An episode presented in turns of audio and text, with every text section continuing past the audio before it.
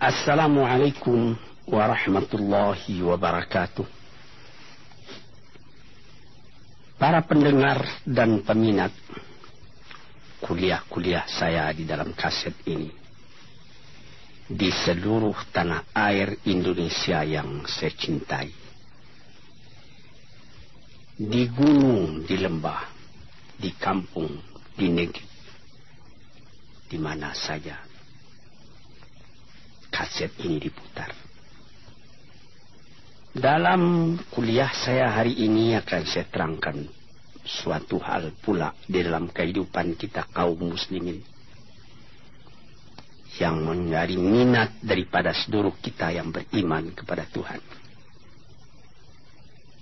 Ialah mengerjakan haji ke Mekah Al-Mukarramah dan berziarah ke makam Rasulullah sallallahu alaihi wasallam di Madinatul Munawwarah. Setiap tahun kita bangsa Indonesia yang jauh ini yang disebut orang Fisyarqil Aqsa di tanah timur yang jauh telah beratus-ratus tahun sejak zaman dulu Masa ke Mekah masih naik kapal layar. Namun kecintaan buat mengerjakan haji itu. Tidak kurang daripada kecintaan negeri-negeri lain di dunia ini. Saya sendiri pada mula-mula saya naik haji di tahun 1927 dalam usia baru 19 tahun Ketika itu harga karet sedang membumbung naik harga getah di Jambi dan di tempat-tempat lain. Dan sewa kapal ketika itu karena belum ada kapal udara sebagai sekarang. Baru 165 rupiah, rupiah pergi dan balik. Berduyun orang yang pergi dan waktu itu 165 rupiah pun sudah mahal. Dari tahun ke tahun. Dari tahun ke tahun. Belum pernah turun sewa kapal itu. Pada tahun 1950 sesudah penyerahan kedaulatan dari Belanda kepada kita di tahun di bulan Desember 49 maka dekat-dekat bulan Agustus 1950 saya berangkat ke Mekah sebagai anggota MPH Majlis Pimpinan Haji. Kabarnya konon sewa kapal pada waktu itu baru tujuh ribu rupiah. Pergi dan balik kerinduan orang buat naik haji sama saja.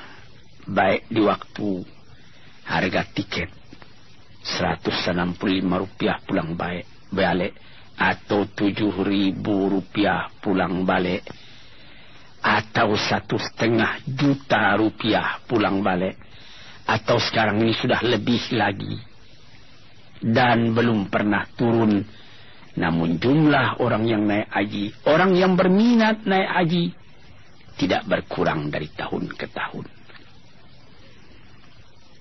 Barangkali inilah salah satu mustajabnya permohonan Nabi Ibrahim kepada Tuhan sebagaimana tersebut di dalam Al-Qur'an surat Ibrahim. Waj'al afidatan minan nasi tahwi ilaihim Ya Tuhanku, jadikanlah hati manusia tertarik buat datang ke sana. Datang ke sana tidak sama dengan kita pergi piknik. Tidak sama dengan kita menjadi turis ke Amerika atau ke London atau ke Paris, ke Roma atau ke Spanyol ke Alabama atau ke Nebraska, ke Texas atau ke San Francisco tidak sama. kita ke sana buat beribadat. Kita dipanggil oleh Tuhan. Sekurang-kurangnya sekali seumur hidup kita manis tata'a ilaihi sabila. Orang-orang yang sanggup berjalan ke sana. Sehingga ada mazhab lama yang mengatakan berjalan betul-betul sanggup andaknya ke sana. Seketika saya naik haji bersama istri saya di tahun 1967 68. Ketika kami naik mobil dari Madinah akan menuju Mekah. Di tengah jalan bertemu satu orang dari Afghanistan. Berjalan kaki hendak pergi ke Madinah. Saya hentikan mobil kami. Saya turun, saya berikan sedikit hadiah kepadanya untuk perjalanannya. Menggelanggang air matanya lalu perjalanan diterusnya juga. Semua orang yang ada agak sedikit iman dalam hatinya. Ingin buat pergi ke sana. Kejadian ini dapat kita ingatkan. Almarhum Presiden Soekarno sudah pernah naik haji. Kabarnya konon sampai ke makam Rasulullah di Madinah, beliau tidak tahan keluar air matanya ketika menghadapi kubur Rasulullah itu. Bung Hatta pun demikian pula. Semua telah almarhum. Malah yang paling akhir. Nyonya Fatmawati. Bekas istri. Daripada Bung Karno. Dia berniat. Mulanya hendak naik haji bersama-sama dengan ayahnya di tahun 1979. Rupanya sebelum tahun 1980 ayahnya meninggal. Maka disampaikannya juga niatnya. Meskipun akan, belum akan dapat naik haji dia pergi umrah. Selesai mengerjakan umrah dia pulang ke tanah air singgah di Kuala Lumpur. Di satu hotel dia meninggal dunia. Demikianlah hati tiap-tiap orang Islam. Bagaimana kecintaannya buat pergi ke tanah suci itu. Dia tahu tanah suci tidak serupa dengan Paris, dengan London, dengan Roma, dengan Spanyol, dengan Nebraska, dengan Alabama, dan lain-lain. Di sana kalau musim panas terlalu panas, musim dingin terlalu dingin.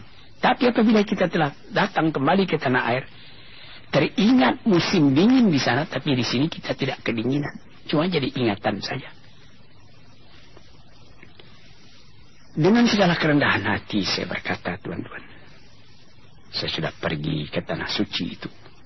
Baru 12 kali. Saya sudah pergi ke London dua kali. Tidak ada niat saya buat ke London lagi. Tidak.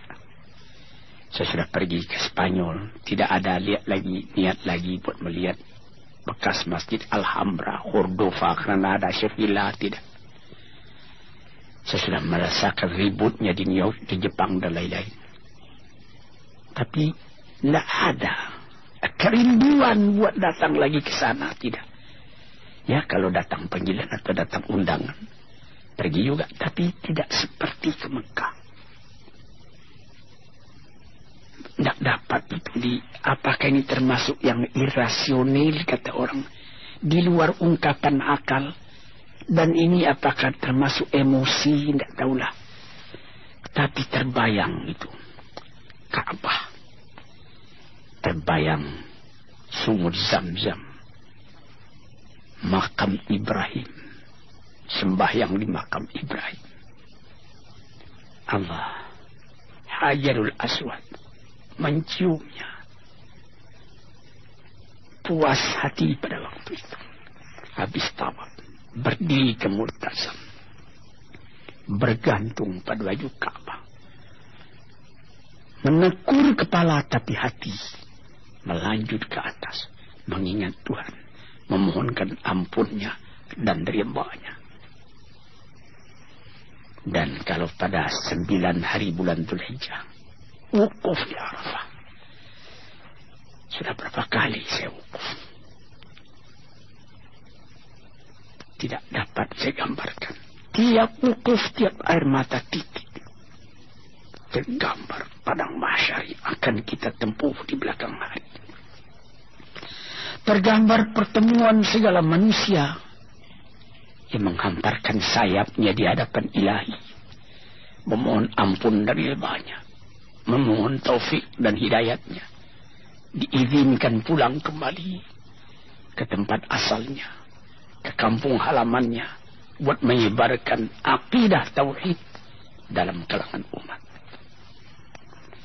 Apalagi kalau saudara sampai pula ke Madinatul Munawwarah. Tempat Nabi kita hijrah. Sepuluh tahun beliau tinggal di sana. Berjuang siang malam menegakkan tauhid. Memperkuat irfan, pengenalan dengan Allah. Tuan-tuan yang terhormat apabila Tuhan masuk ke dalam masjid Madinah itu. Selesai sembahyang, Tuhan pergi ke Raudah. Dan mula-mula Tuhan sembahyang di Raudah. Yang dikatakan oleh Nabi, Inna ma baina qabri wa, mimbari raudatu bil jannah. Di antara kuburku dan mimbarku ada suatu taman yang indah, taman sorga katanya. Orang berkerumun sembahyang ke sana. Sesudah itu pergi ziarah ke kubur Rasulullah. Mengucapkan salam kepada beliau. Karena beliau sendiri mengatakan segala salam yang engkau sampaikan kepadaku. Aku dengar. Sampai. Dan itu semua aku jawab. Tuan-tuan yang terhormat. Inilah yang dinamakan di dalam ilmu tasawuf lauk perasaan dalam kehidupan ini di samping akal di samping iradah kemauan ada lagi namanya atifah perasaan perasaan inilah yang kita didik dengan segala ibadat yang kita kerjakan seperti tahajud tengah malam atau ketika naik haji tadi. Tuan-tuan, saudara-saudaraku yang kuhormati, kita pun tahu bagaimana banyaknya yang harus kita kerjakan. Syarat-syarat yang mesti kita penuhi. Mula-mula menyetor uang kepada bank. Sesudah kita mendapat keinginan buat pergi store ONH ongkos naik haji menunggu bulannya menunggu waktunya kita naik kapal terbang atau naik kapal api biasa kebanyakan sekarang ini kapal terbang dahulu dengan kapal haji 14 hari pergi 14 hari pulang 28 hari di sana kita agak tiga bulan. Sekarang lebih cepat. Ke sana kita paling banyak sepuluh jam. Pulang sepuluh jam, dua puluh jam. Di sana pun ada empat puluh hari atau kurang lagi.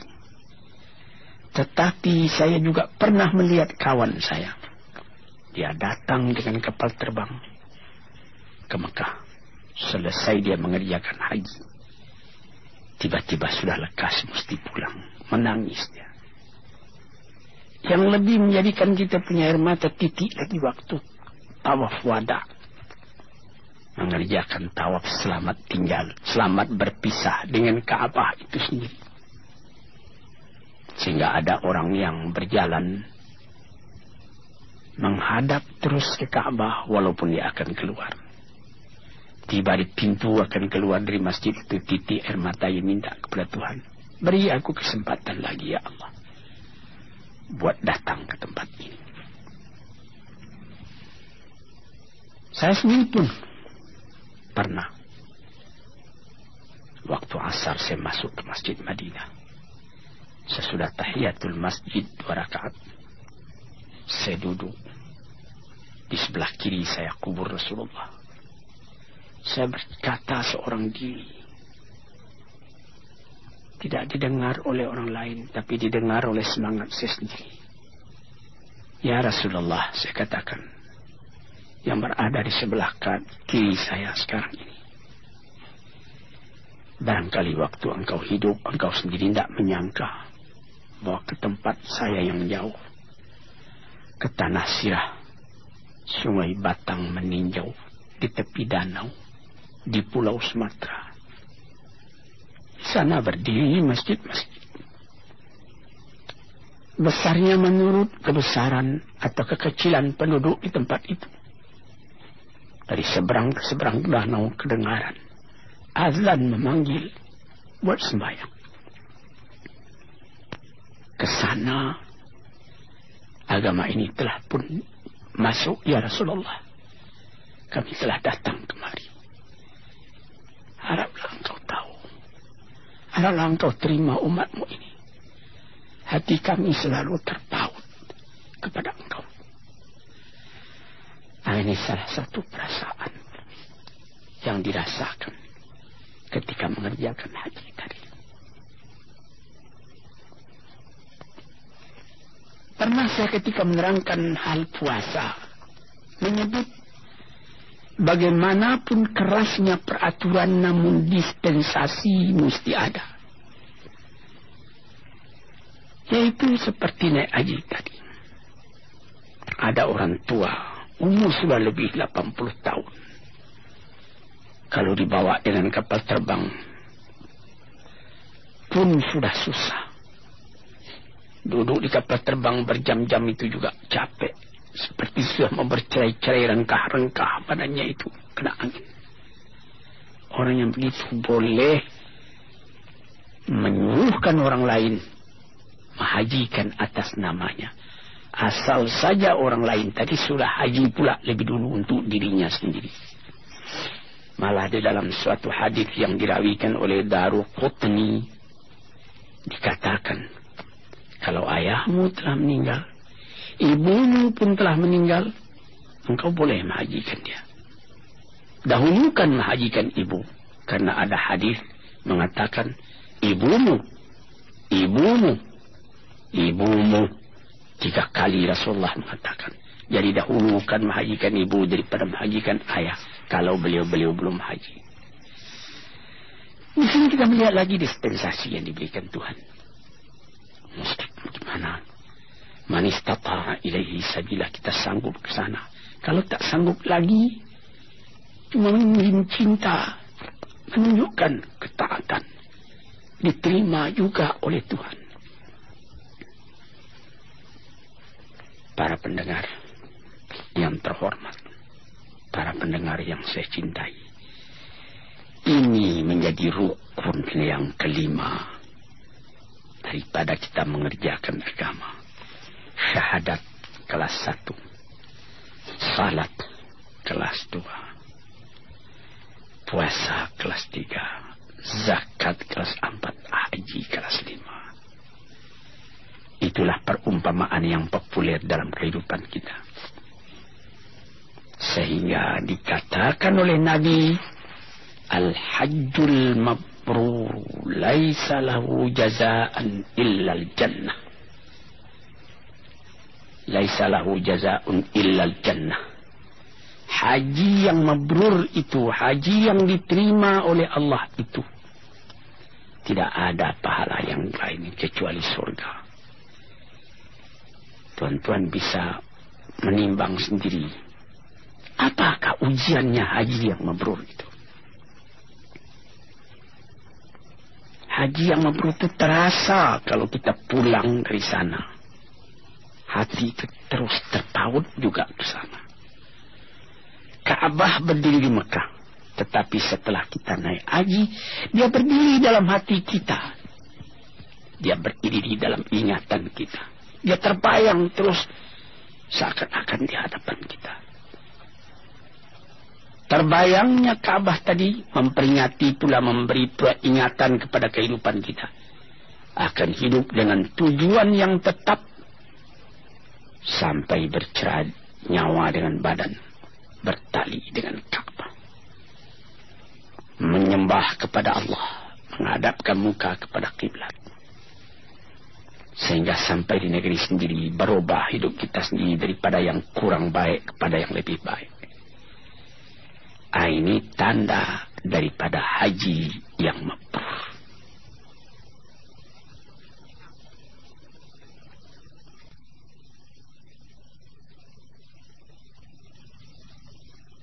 Para pendengar dan para peminat yang saya cintai. Di dalam mengerjakan haji itu, haji besar al-hajjul akbar, haji besar itu ialah sembilan hari bulan Dzulhijjah ketika kita wukuf di Arafah. Besoknya sepuluh bulan Dzulhijjah kita sudah bergegas cepat menuju Makkah buat tawaf ifadah. Sesudah itu kita kembali ke Mina. Barang dua atau tiga hari. Di dalam Al-Quran dikatakannya, Faman ta'ajjala fi yawmaini fala isma'alih. Dua hari tak berdosa, Tiga hari pun tidak. Lima nitaqa barang siapa yang kuat sampai tiga hari. Yang penting sangat kita perhatikan ketika kita mulai akan naik haji ataupun umrah yaitu haji kecil yang kita kerjakan pada setiap waktu seperti waktu sekarang ini bukan musim haji sebagaimana yang dilakukan oleh uh, Ibu Fatmawati, Ibu Rahmi Hatta dan lain-lain pada umrah yang telah lalu tahun 1309 1400 Hijriah. Maka mengerjakan haji itu kita disuruh memakai pakaian. Yang lain dari pakaian yang biasa. Yaitu pakaian ihram. Pakaian ihram bagi kita laki-laki ialah dua helai kain yang tidak dijahit, tidak bisa, di, tidak dikarungkan. Pertama, untuk penutup aurat kita menjadi diikatkan ke pinggang. Kedua, menjadi selimut kita yang diselempangkan di bahu kita. Ini pakaian yang sangat dianjurkan ialah kain putih. Karena ini sudah terjadi beratus beribu tahun. Maka telah diperbuat orang kain yang khas untuk ihram. Yaitu handuk besar. Biasa dijual orang di Jeddah. Bahkan sekarang pun. Pada tahun-tahun yang sudah-sudah disedia kain-kain ihram itu dijual di toko Saina di Jalan Tamrin. Apa hikmatnya memakai pakaian ini? Supaya terasa betul kesamaan kita di hadapan Allah. Inna akramakum indallahi attaqakum. Kamu yang paling mulia di hadapan Allah ialah orang yang paling takwa hati paling menyerah jiwanya kepada Tuhan. Jadi, kalau sekiranya seorang jenderal dengan bintang empat dan bintang-bintang jasa yang terletak di dada, itulah tanda dia jenderal. Hari itu, engkai pakaian jenderal itu, buka, ganti dengan pakaian ihram. Kalau sekiranya seorang berpangkat tinggi atau dia kaisar atau dia imperior atau dia presiden sekalipun dengan pakaian-pakaian dinas tertentu bintang bergemerlapan pada dada tanggalkan pada hari itu. Ganti dengan pakaian ihram sehingga dapat kita lihat pada waktu ihram itu tidak ada perbedaan antara serdadu dengan jenderal antara kapiten dengan letnan, antara petani dari rimba-rimba sebelah Yaman atau sebelah Najd dengan pengembala unta kaum Badui dari padang pasir, antara datuk-datuk dari Minangkabau, antara Raden-Raden dari tanah Jawa, antara Andi-Andi dari Sulawesi, antara gusti-gusti dari Kalimantan, antara para pangeran dari Jawa, dan lain-lain, dan lain-lain. Tak ada perbedaan sama sekali. Orang semuanya memakai pakaian yang sama. Dan ada lagi tersebut di dalam satu hadis. Apabila ada orang sedang memakai pakaian ihram itu meninggal kuburkanlah dia bersama dengan pakaian ihramnya itu. Jangan ditutup mukanya. Dikatakan bahwa nanti apabila kiamat datang kam labista Labistu yauman au ba'da Berapa lamanya engkau tidur di sini? Satu hari ataupun setengah hari katanya. Padahal ini sudah jutaan tahun. Apa yang lebih dulu dikeluarkannya? Labbaik Allahumma labbaik. Dia sangka dia masih mengerjakan haji. Labbaik Allahumma labbaik. Inilah yang kita baca selama kita mengerjakan ihram tadi. Labbaik Allahumma labbaik. Wa ni'mata laka wal mulk la syarika lak. Ya Tuhanku, aku telah datang kemari memperkenankan panggilanmu. Aku telah datang. Tidak ada syarikat bagi engkau, tak ada sekutu bagi engkau, esa engkau. Tidak bersekutu dengan yang lain. Segala puji-pujian, segala kekuasaan, Semuanya di tangan engkau. Tidak ada sekutu engkau dengan yang lain. Inilah yang dibaca pada waktu itu. Tuan-tuan yang terhormat. Ah, seakan-akan terbayang di hadapan kita bagaimana ratanya pedang pedang Arafah itu. Jauh saujana mata memandang padang Arafah, padang Arafah khaimah-khaimah berdiri beratus ribu banyaknya.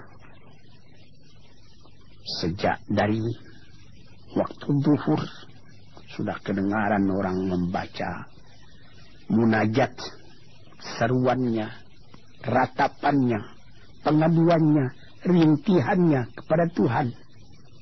Minta diampuni dosanya. Minta ditunjukkan jalannya lurus dalam kehidupan. Minta terang An-nur terang, jangan kegelapan. Tiap tahun, tiap-tiap pergi naik haji, wukuf di Arafah, terbenam ke dalam hati perasaan. Sum-sum jiwa kita terasa kebahagiaan hati menjadi seorang muslim yang menyerahkan dirinya kepada Tuhan. Tuan-tuan, saudara-saudara, laki-laki dan perempuan. Itulah yang saya pernahkan pada mengatakan pada permulaan perkataan saya tadi. Bagaimana tertautnya hati ke sana. Hendak mengerjakan ibadat itu. Dan bagaimana pula kerinduan orang hendak meneruskan ziarah kepada kubur Rasulullah. Sehingga menjadi menjadi syair daripada ahli-ahli penyair mengatakan Ya Rasulullah telah tertanam kerinduan hendak menziarahi engkau dalam jiwaku. Moga-moga Allah melimpahkan kurnia kepadaku. Sehingga ringan langkahku buat pergi menziarahi engkau itu. شوقي إلى حرم النبي الهادي فعسى أفوز بمقصدي ومرادي kerinduanku ialah Anda pergi meniarap menunjukkan cinta menitikkan air mata merindui engkau karena engkau pun rindu kepadaku moga-moga tercapailah maksudku ini Saudara-saudara yang terhormat. Saya katakan tadi, haji yang mabrur itu tidak ada Yang lainnya akan dia terima, melainkan diterima Tuhan di dalam surga. Haji yang memberul itu kayomin waladat ummu. Haji yang memberul itu membuat orang setelah selesai haji sama dengan waktu dia lahir daripada perut ibunya. Bersih dia daripada dosa. Hadirin dan hadirat yang saya cintai yang saya muliakan. Inilah beberapa tanda-tanda daripada kita orang Islam. Dan ada perkataan peringatan yang agak keras daripada Sayyidina Umar Ibn Khattab. radhiyallahu anhu sahabat Rasulullah Amirul Mukminin beliau mengatakan barang siapa yang tidak tergetar hatinya buat pergi ziarah. Mengerjakan haji ke Mekah itu. Ah, saya takut katanya kalau dia mati menjadi orang Yahudi atau menjadi orang Nasrani. Sebab itu di dalam zaman yang sebagai sekarang ini Alhamdulillah zaman damai peperangan tidak ada. Hubungan dunia bertambah dekat, bertambah rapat. Terutama dengan kemajuan adanya kapal terbang sekarang ini. 427 Boeing. Ada lagi pesawat baru yang lebih kencang. Itu semuanya menjadikan dekatnya, menjadikan mudahnya kita buat sampai ke tempat itu kita melihat bukit-bukit, gunung-gunung, kelihatan Jabal Nur yang kalau kita keluar dari kota Mekah kira-kira setengah jam sudah kelihatan puncak dari bukit itu. Dengan badan yang kuat masih muda kira-kira dua jam sudah sampai ke atas. Atau Jabal Sur tempat Nabi Muhammad bersembunyi waktu dia akan pindah ke Madinah bersama Abu Bakar. Yang di situ datang ayat. Tanya naini idhuma fil ghari qala li sahibihi la tahzan inna Allah ma'ana seketika dia berdua dengan sahabatnya Abu Bakar berlindung di dalam gua Jabal Thur itu. Orang sudah mengancam dari luar. Abu Bakar sudah cemas. Kalau-kalau Nabi kelihatan, bukan dia cemas jiwanya sendiri, biar dia mati asal Nabi jangan tersinggung. Tapi Nabi membujuknya, La ta'zan, kau jangan berduka cita. Allah bersama kita.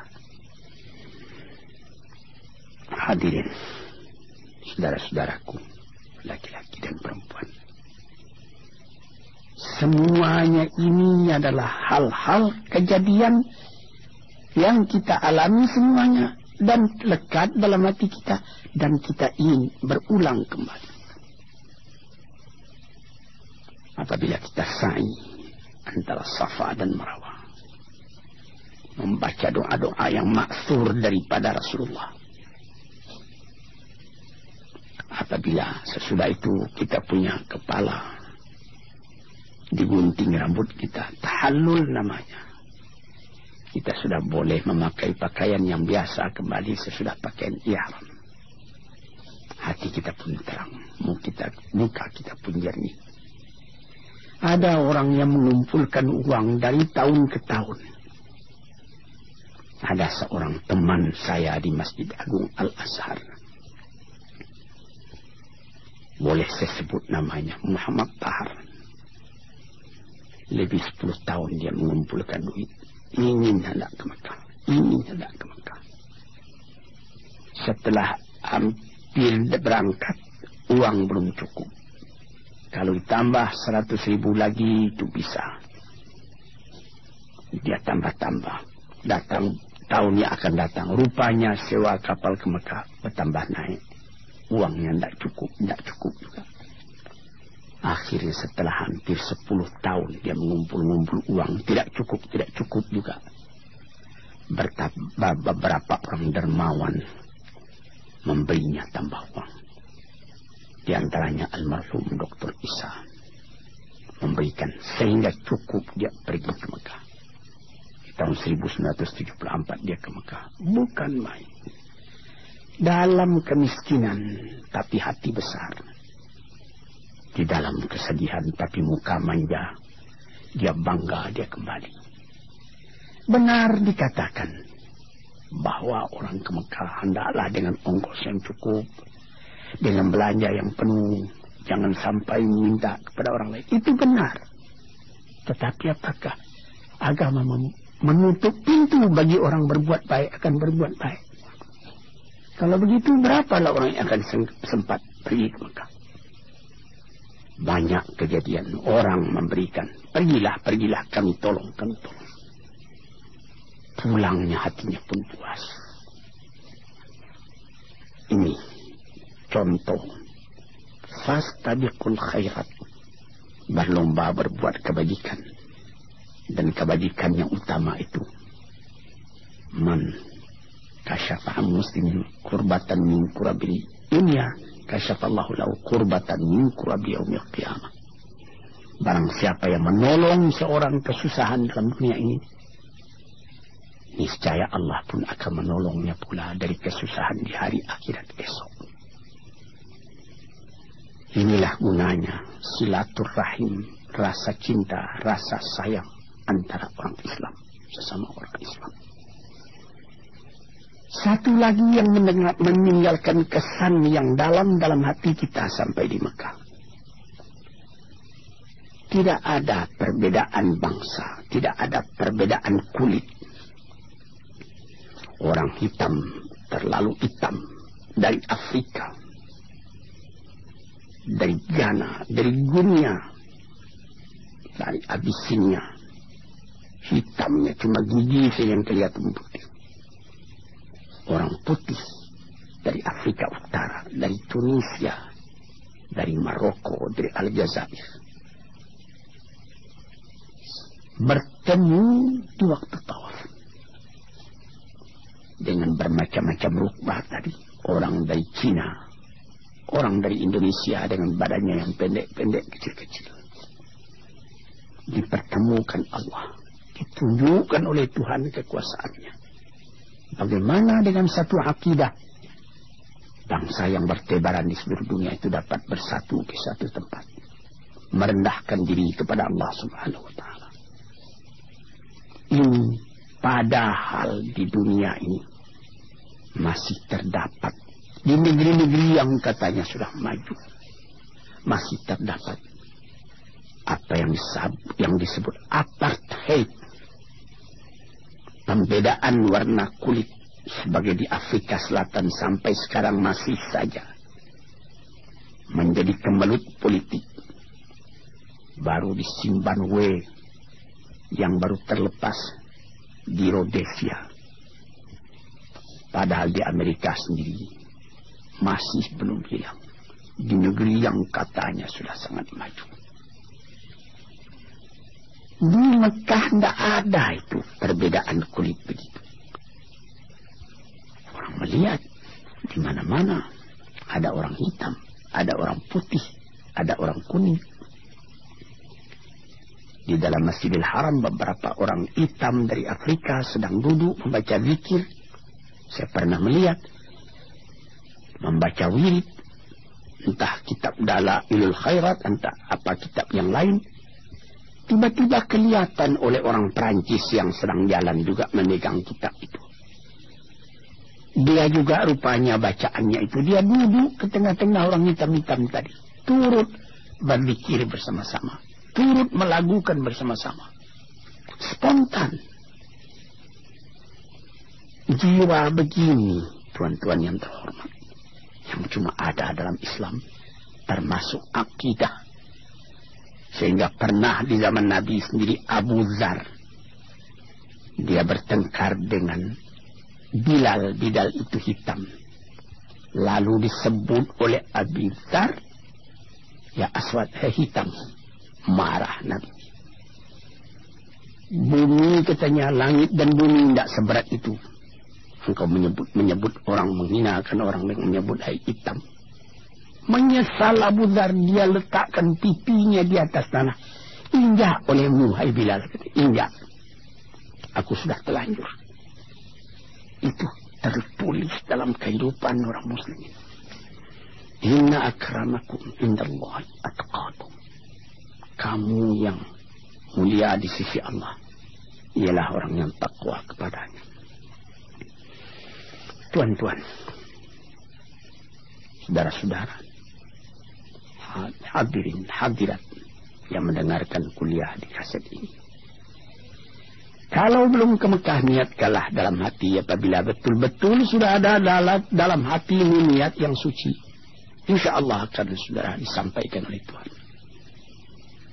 Apabila telah datang panggilan haji, moga-moga diberi Allah Ta'ala rezeki saudara. Bayar ONH-nya. Berangkat ke Mekah. Rasakan nyaman itu berjumpa dengan kawan dari seluruh dunia. Kesankan amalan itu dalam jiwa. Kemudian itu, kembalilah ke tanah air. Saudara akan menjadi orang baru. Dalam keadaan yang begini keadaan di tanah air kita sendiri. Dan hati saudara pun insya Allah akan tambah lama, tambah dekat kepada masjid. Tempat menekunkan hati bagingan Allah Subhanahu wa taala. Moga-moga menjadi haji yang mabrur. Menjadi sa'i yang masykur. Menjadi perniagaan rohani yang tidak pernah rugi. Sekianlah. Moga-moga Allah memberikan rahmatnya kepada kita. Wassalamualaikum ورحمة الله وبركاته.